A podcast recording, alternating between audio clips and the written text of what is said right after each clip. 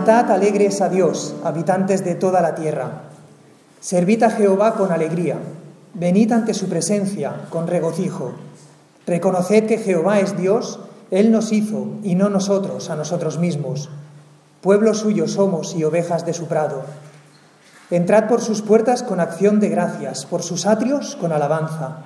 Alabadle, bendecid su nombre, porque Jehová es bueno, para siempre es su misericordia y su verdad por todas las generaciones. Dios nos hizo a cada uno y no nosotros a nosotros mismos.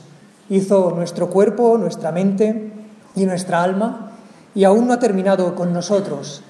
Nos sigue formando día a día. Su propósito es que maduremos, el que comenzó en vosotros la buena obra, la perfeccionará hasta el día de Jesucristo, dice en Filipenses 1.6. Dios puede hacernos la clase de personas que siempre hemos querido ser. Su amor inagotable permanece para siempre y su fidelidad continúa de generación en generación. Siempre nos ha amado y será así hasta el fin. Hemos recibido un amor que dura eternamente de un Dios que nunca se da por vencido con cada uno de nosotros y es una gran razón para tener gozo y venir ante su presencia con regocijo esta mañana.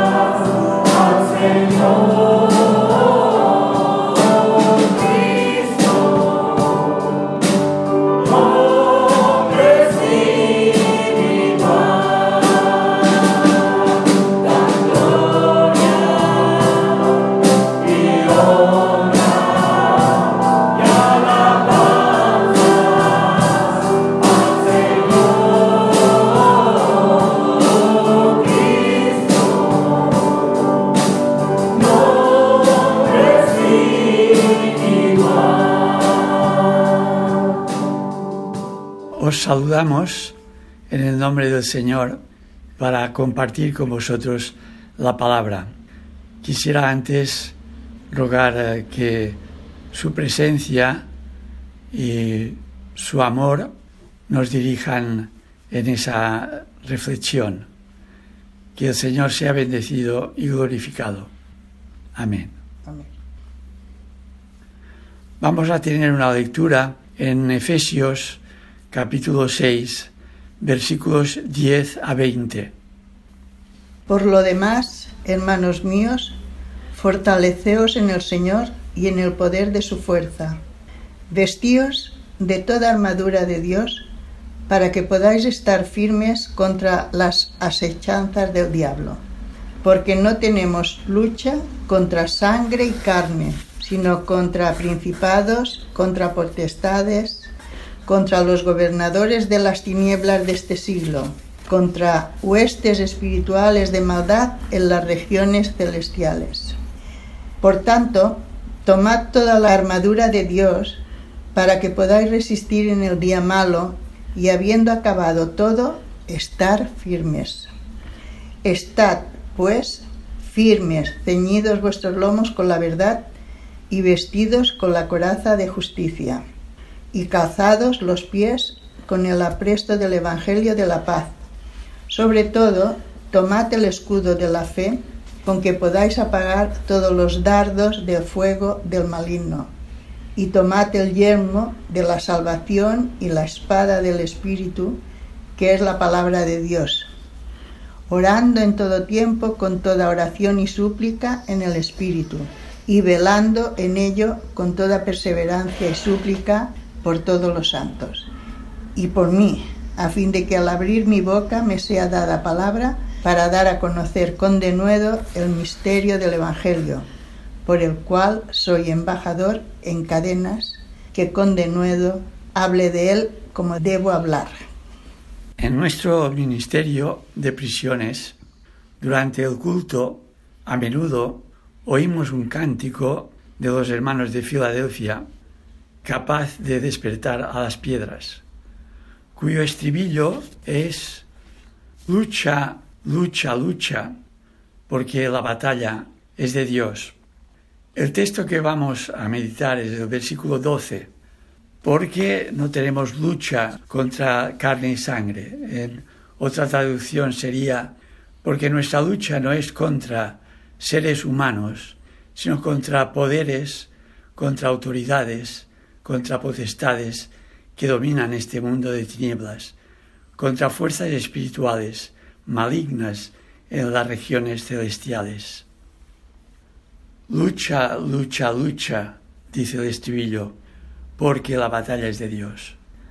Adán y Eva conocían lo de lucha, lucha, lucha. La vida es acción, es lucha, combate, es esfuerzo.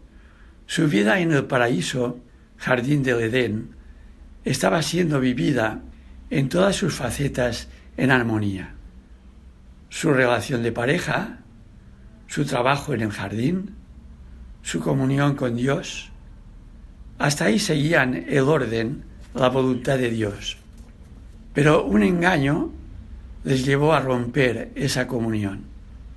El engaño fue la desobediencia, la ignorancia, y su instrumento fue el deseo, la avaricia y a partir de ahí se forma el ego. ¿Qué pasa con el ego? Dios le llama, Adán, ¿dónde estás? ¿Dónde estás tú? Adán pierde la realidad, ya no sabe dónde está. Oí tu voz, tuve miedo, me escondí, porque estaba desnudo. Perdió la inocencia. Se olvidó de la segunda parte porque la batalla es de Dios. Pienso que el drama de la caída y del destierro del paraíso siguen vigentes a lo largo de la historia. En nuestra actualidad seguimos igual.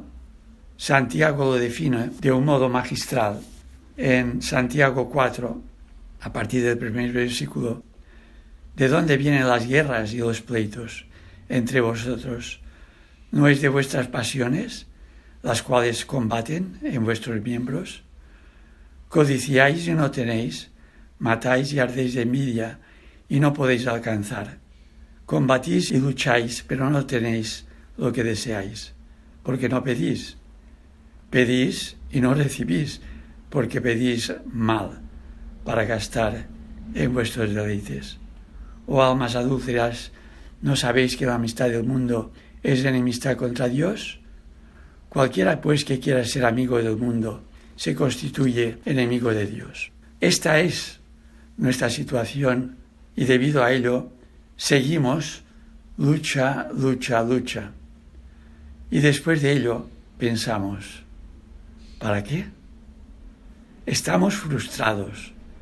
Vemos la inutilidad de la batalla, el sinsentido la batalla está servida, la guerra continúa, seguimos batallando contra los gentiles, contra los ateos, contra los persas, contra los babilónicos, contra el imperio romano, contra el comunismo, contra el capitalismo y al final estamos exhaustos.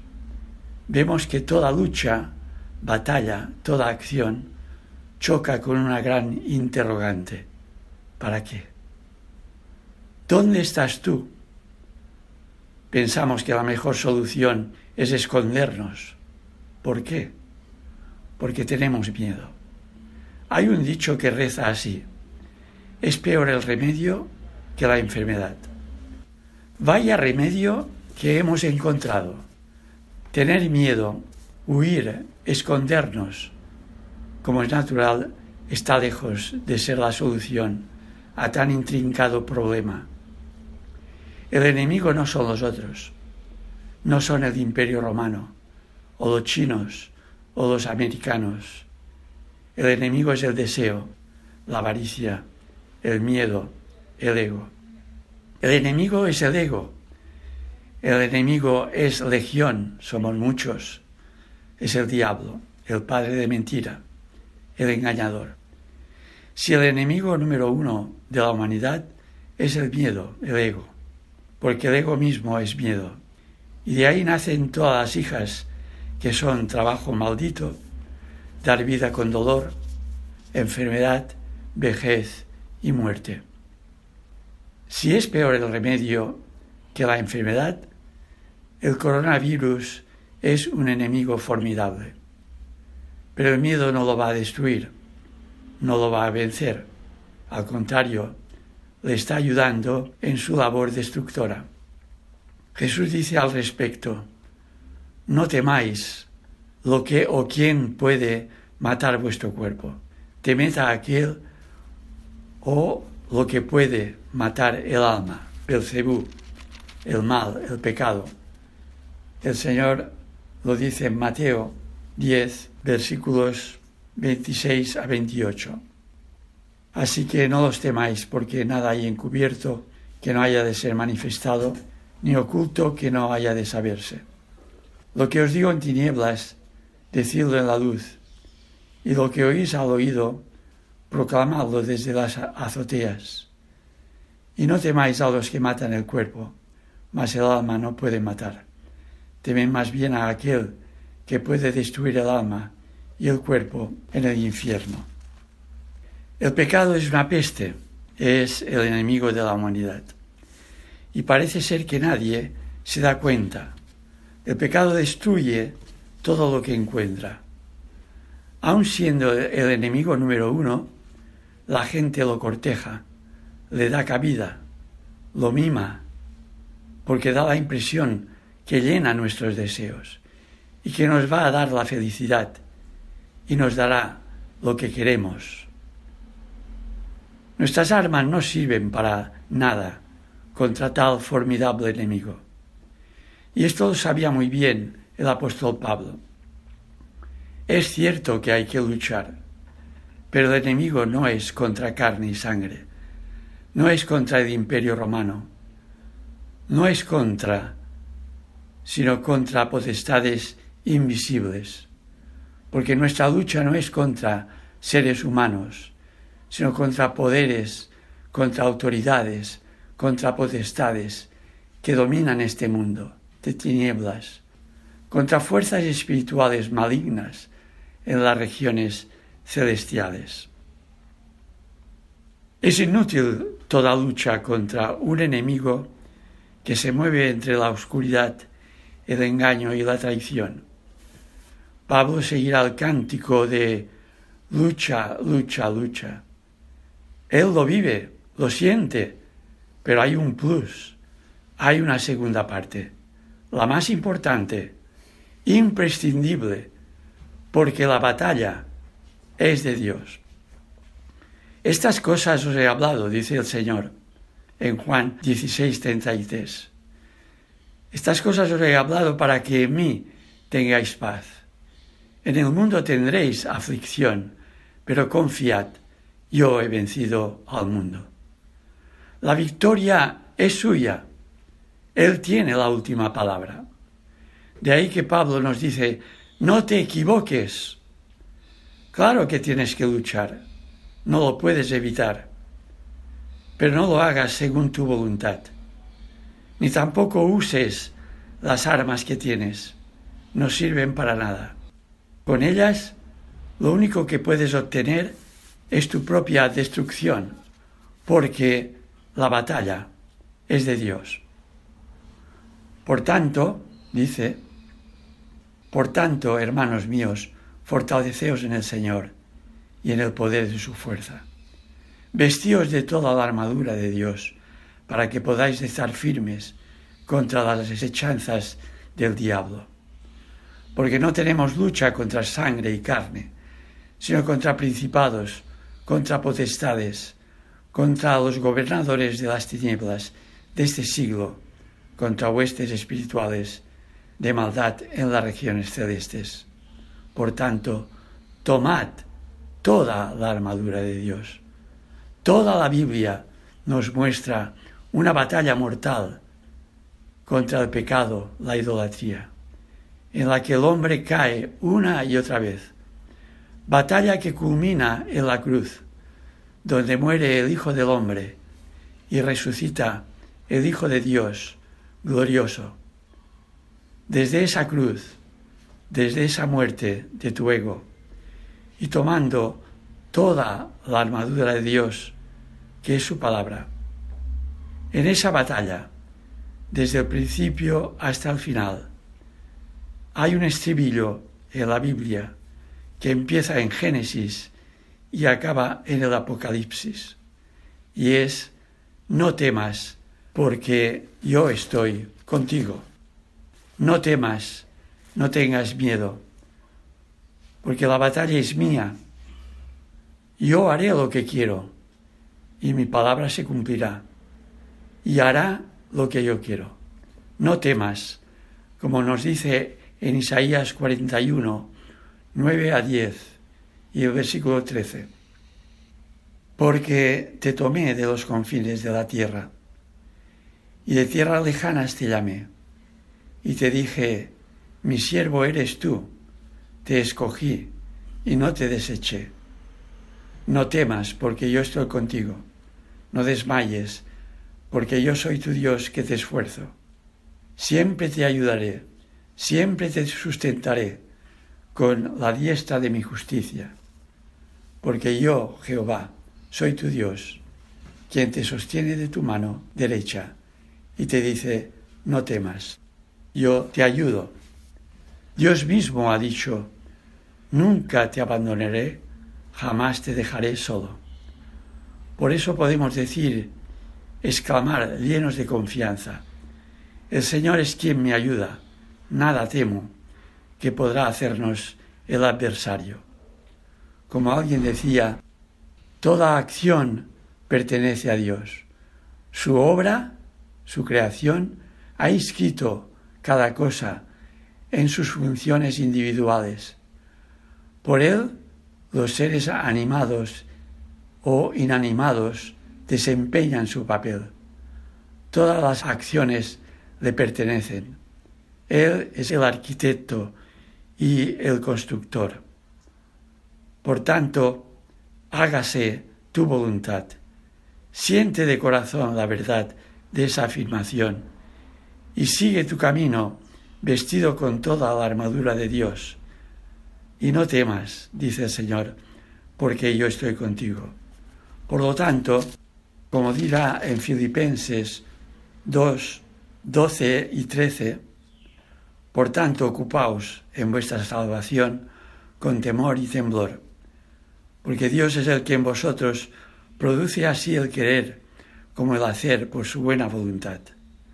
Haced todo sin murmuraciones y contiendas, para que seáis irreprensibles, sencillos, hijos de Dios, sin mancha, en medio de una generación maligna y perversa, en medio de la cual resplandecéis como luminares en el mundo.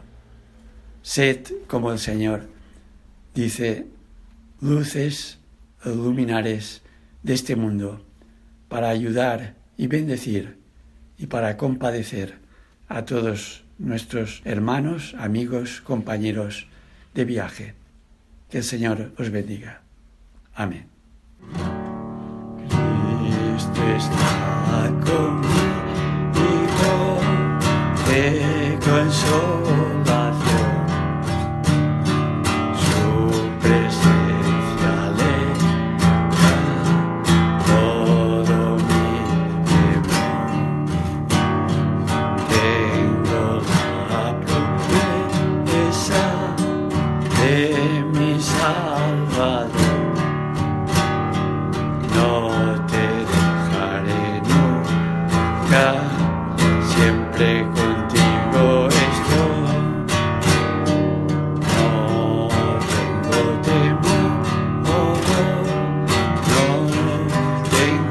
Jesús